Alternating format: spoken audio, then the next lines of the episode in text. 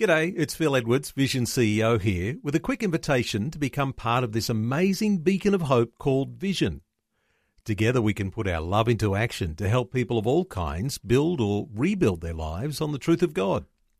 Please consider the part you can play during our upcoming Visionathon appeal, remembering that it's your support that makes Vision possible, including this podcast. 2020, bringing a biblical perspective on life, culture, and current events. Weekdays on UCB's Vision Radio Network. Find out more at vision.org.au. Hi, it's Neil Johnson, and welcome to today's 2020 podcast. Remember, you can hear 2020 on Vision each weekday from 10 a.m. Queensland time, that's 11 a.m. Australian Eastern Daylight Saving Time, on the Vision Radio Network. Well, an alarming statistic's been talked about recently. 30% of adult Australians don't have a current and legal will. This is a figure that the law societies across Australia are alarmed at, and they believe that it should be something that's of concern to all Australians. So last week we kicked off a new series focusing in on wills and powers of attorney. And Matt Gies is joined in the studio again by Kylie Wilson, the head of succession and superannuation at Anderson Lawyers. Part of the discussion today centres around the preparation of wills and how you go about leaving a bequest to a charity or a non-profit organisation. Kylie, welcome back to 2020. Glad to be here. Now, Kylie, last time we were talking about uh, wills and sort of, uh, it, it, seemed like a dumb question at the time, but then I realised, wow, there is a lot more to this. What is a will? It's not just a piece of paper. It's not just something not, that no. you um, you think, oh yeah, I'll just uh, you know jot down a few ideas as to what I want to happen after I'm gone. Doesn't but, always work, unfortunately. Unfortunately, it doesn't. Kylie, you've uh, you've got a lot of experience in this area, mm. obviously, uh, being the head of succession at your law firm. What are some of the most common things that you've heard from clients and potential clients about what's putting them off making a will? Look, it's a variety of things. One is time. We're all busy. Uh, we've all got day to day problems that we, we deal with, and, uh, you know, life runs away with us fairly frequently. And I hear all the time, uh, it's just one of those things that was put on the back burner. I'm going to get to it. I'm going to get to it. I'm going to get to it. And they don't get to it. And then you have a real problem. Uh, and the other reason is because you're dealing with a, a, topic people don't like to think about, which is death.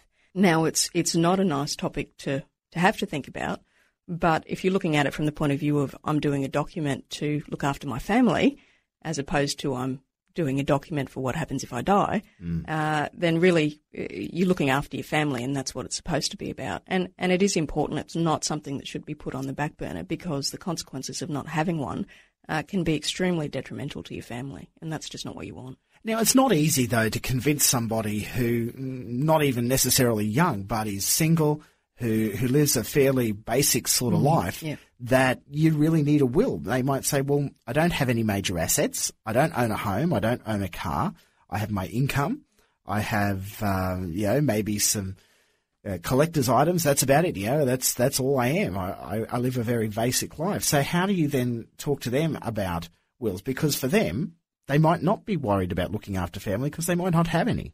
No, and, and the problem, the, one of the things I say to people is the problem when you don't have family and you haven't done a will is you can end up with a situation where your assets, whatever you do have, uh, has to go to the government uh, because you haven't done a will. And that's really not something anybody wants, generally speaking, um, mm. because we all pay taxes and we all think that's our contribution um, to that extent. But but also uh, from a from a social perspective, um, most people in some capacity or another are involved with charities uh, or other organisations or uh, have friends that are in trouble or any of those sort of things who really want what they have to go to where they think it will be best dealt with. Uh, and if you don't have a will, that's not necessarily going to happen. And on top of that, people who think they don't have a lot often haven't really thought through everything they have. Uh, and we talked before about superannuation. Uh, anyone who's working now has superannuation, and there's often insurance through that, which is much higher than the superannuation benefit itself. Uh, so you can typically have an insurance policy of anywhere between two and three hundred thousand dollars through superannuation, and that's something that you should be considering where that's going to to go to, even if you have no family or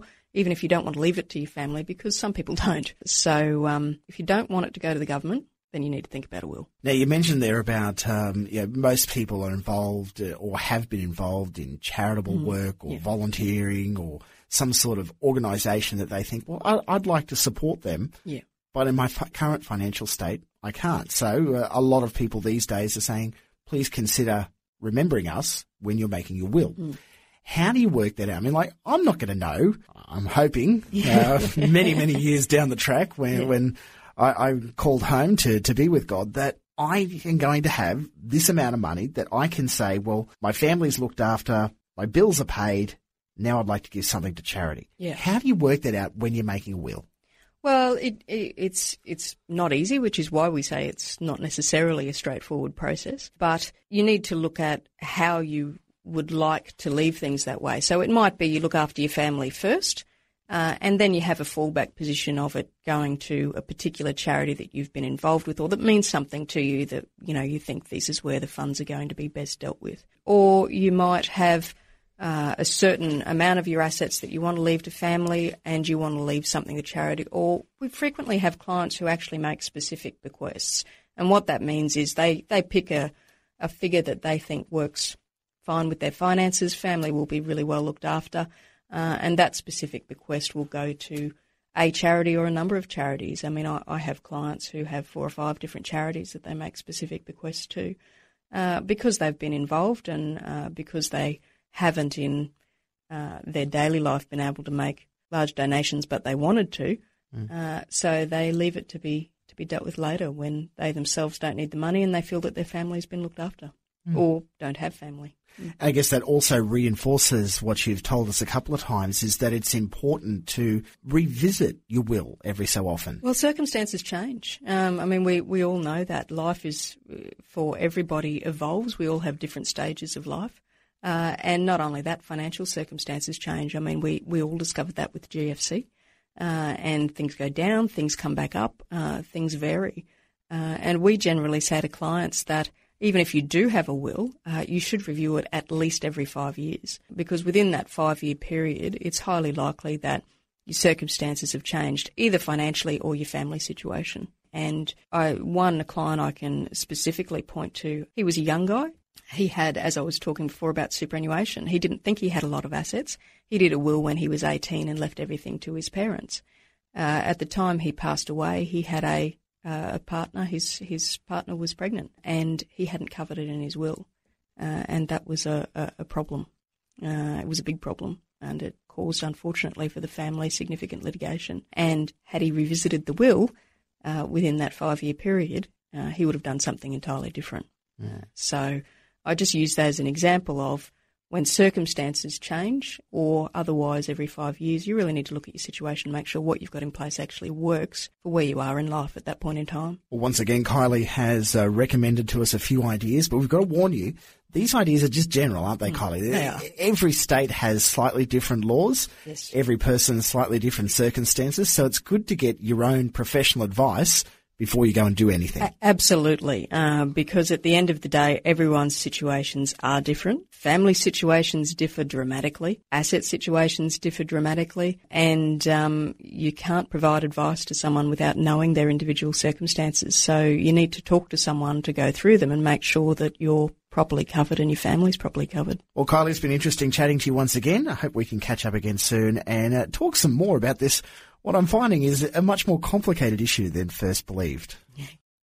Like what you've just heard? There's more great podcasts, or you can listen to us live at vision.org.au. And remember, Vision is listener supported. Your donation of any amount will help us continue connecting faith to life. Learn more or donate today at vision.org.au.